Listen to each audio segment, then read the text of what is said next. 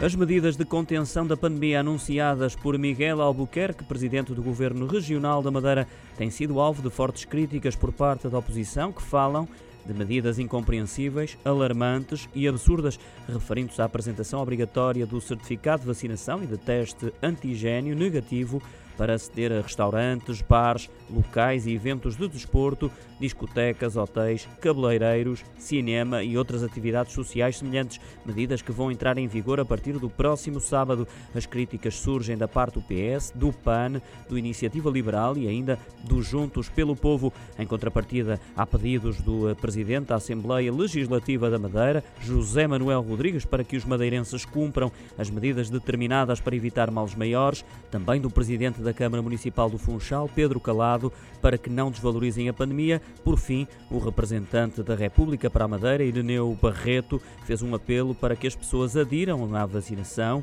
aos testes antigênio e a todas as medidas sanitárias recomendadas.